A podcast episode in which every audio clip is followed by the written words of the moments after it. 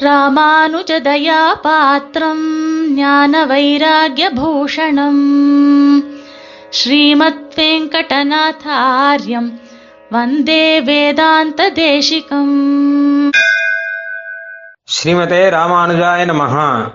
இன்றைய சுப்பிரபாதத்திலே ஸ்ரீ தேசிகன் நிர்வாகமாக நாம் பார்க்க இருக்கும் விஷயம் கோயிலில் சமர்ப்பணம் என்பது.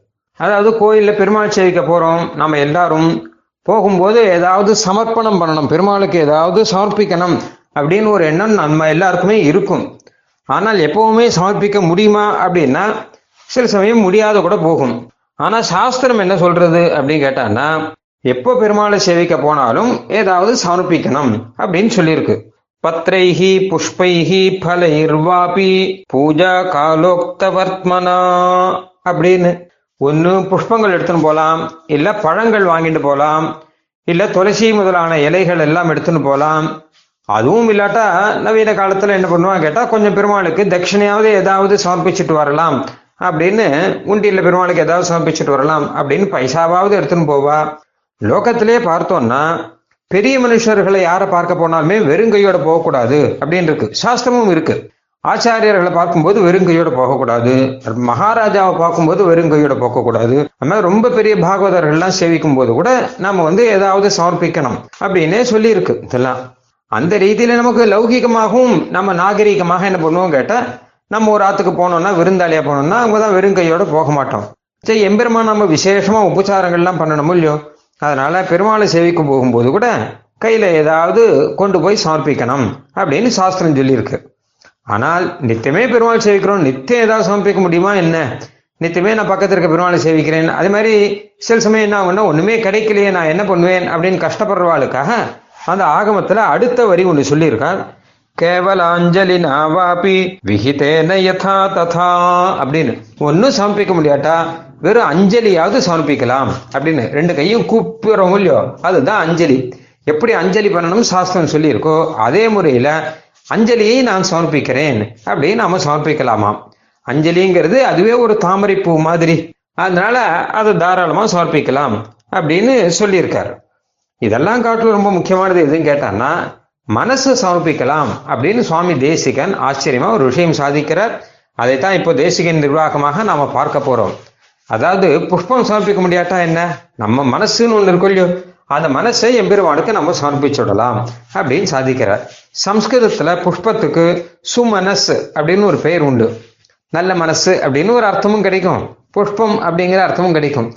அந்த ரீதியில நம்ம சு மனசு நல்ல மனசா வச்சுக்கணும் அதை நன்னா சமர்ப்பிக்கணும் அப்படின்னு சாதிக்கிறார். இதுல இன்னொரு நல்ல ர- விஷயம் என்னன்னு கேட்டா ரகசியமான விஷயம் என்ன கேட்டான்னா மனசை சமர்ப்பிக்கணும்னா என்ன அப்படின்னு கேட்டான்னா நம்ம மனசை சுத்தமா வச்சுக்கணும். எம்பெருமான் கிட்ட நன்னா சேவிக்கும் போது மனசு சுத்தமா இருந்தா போரும். நாம சமர்ப்பிக்கணும்னு ஒன்றும் பண்ண வேண்டாம். எம்பெருமானே அதை எடுத்து கொள்வான். அதாவது திருப்பானாழ்வார் அமல்நாதிபிரான்லே அற்புதமான ஒரு பாசுரம் கடைசியில சாதிச்சிருக்கார். கொண்டல் வண்ணனை கோவலனாய் வெண்ணையுண்ட வாயன் என் உள்ளங் கவர்ந்தானை அண்டர்கோன் அணியரங்கன் என் அமுதினை கண்ட கண்கள் மற்றொன்றினை காணாவே என்பதாக. அங்கே கோவலனாய் வெண்ணையுண்ட வாயன் என் உள்ளம் கவர்ந்தானை அப்படிங்கிற இடத்துல சுவாமி தேசிகன் ஒரு ஆச்சரியமான வியாக்கியானம் ஒன்று சாதிச்சிருக்கார். அதாவது ஸ்ரீரங்கத்துல ரங்கநாதன் இருக்கார் இல்லையோ அவர் வந்து ஒரு சமயம் ஸ்ரீரங்கத்திலேருந்து கிளம்பி போய் வடமதுரையில் போய் கிருஷ்ணாவதாரம் பண்ணி அப்படியே ஆயர் குளத்துல போய் இருந்துட்டு அதுக்கப்புறம் கிருஷ்ணாவதாரத்தை முடிச்சுன்னு மறுபடியும் ஸ்ரீரங்கத்துக்கு வந்தாராம். ரங்கநாதன் தெரியும் நமக்கு அவர் ராமாவதாரத்துக்கு முன்னாடியே வந்தவர். அதனால அவர் ஸ்ரீரங்கத்திலிருந்து போய் கிருஷ்ணாவதாரம் பண்ணார் அப்படிங்கிறது பொருத்தமாக இருக்கும். அங்கே கிருஷ்ணாவதாரத்துல அவருக்கு ஆச்சரியமான ஒரு திரவியம் ஒண்ணு கிடைச்சது. ஆயர் குலத்துல அது வெண்ணெய் அது. எம்பெருமானுக்கு ரொம்ப திருவுள்ளம் உகந்ததாக இருக்கு. ஆயர் குலத்துல அங்கே இருக்கக்கூடிய ஒவ்வொரு வீட்டுக்குமே சென்று அந்த வெண்ணெயை கண்ணன் களவாடி உண்டான். என்ன கேட்டா இது என்னுடைய வெண்ணெய் நான் எடுத்துக்கிறேன் அப்படின்னு கண்ணனே எடுத்துக்கொண்டானாம். நவநீத சோரன் என்பதாக வெண்ணெய் தொடுவுண்ட கல்வா என்று ஆழ்வார் சொல்லும்படியாக இந்த திருநாமங்கள் எல்லாம் பெற்றான் இல்லையா? அந்த வைபவத்தை ஆழ்வார் சொல்றார் அப்படிப்பட்ட கண்ணன் தான் இன்று ஸ்ரீ ரங்கநாதனாக இருந்து என் மனசை கொள்ளை கொள்கிறான் என் மனசையும் களவு கொண்டான் அப்படின்னு சாதிக்கிறார். அதுக்கு சுவாமி தேசிகன் சாதிக்கிறார் இடைச்சியர்கள் வைத்த வெண்ணெய் போலே இவரது திருவுள்ளம் பெரிய பெருமாளுக்கு நவநீதமாயிற்று அப்படின்னு. அதாவது அந்த வெண்ணெயை சாப்பிட்டுட்டு அங்கிருந்து இங்க வந்தான் இல்லையா ரங்கநாதன்? அவதாரங்கள்லாம் முடிஞ்சு போச்சு. இங்க அதே மாதிரி வெண்ணெய் கிடைக்குமான்னு பார்த்துட்டே இருக்கானாம். இங்கே நல்ல சுத்தமான வெண்ணெய் வேணும். சுத்தமான மனசோட சுத்தமான வெண்ணெய் வேணும். அது கிடைக்குமா? கிடைக்குமா பார்த்துட்டு இருக்கானா ஆனா கிடைக்காமே போகும்போது திருப்பானாழ்வார் அவதாரம் வருது இல்லையா? அந்த சமயத்துல திருப்பானாழ்வார தன்கிட்ட பெருமாள் கூட்டுண்டான். லோகசாரங்கமாமணி தோல் தண்ணிலே வந்து திருப்பானாழ்வார் ரங்கநாதனை சேவிக்கு வந்தார். அவருடைய மனசை பெருமான் பார்த்தான். அப்படியே வெண்ணெய் மாதிரி இருந்துதான். உடனே ரங்கநாதன் வெண்ணெய் அபகரித்து கொண்டா மாதிரி திருப்பானாழ்வாருடைய மனசையும் அபகரித்து கொண்டான் அப்படின்னு சாதிக்கிறார். இதுல இருந்து என்ன தெரியுதுன்னு கேட்டா நாம நம்ம மனசை வெண்ணெய் மாதிரி வச்சுட்டு இருந்தா போரும். கண்ணன் வந்து அவன் மனசை தானே வந்து அபகரிச்சுட்டு விடுவான் வெண்ணெய் எப்படி வெள்ளையாக இருக்கோ அந்த மாதிரி நாமளும் நம்ம மனசை வெள்ளையாக வச்சுக்கணும். வெண்ணெயானது எப்படி அழுக்கு இல்லாமல் எதுவும் கலக்காமல் நம்ம பார்த்துக்கிறோமோ அந்த மாதிரி நம்ம மனசையும் அழுக்கெல்லாம் கலக்காமல் வேற தூசு தும்பெல்லாம் எதுவுமே கலக்காமல் நாம தெளிவாக இருக்கும்படி நாம பார்த்துக்கணும்.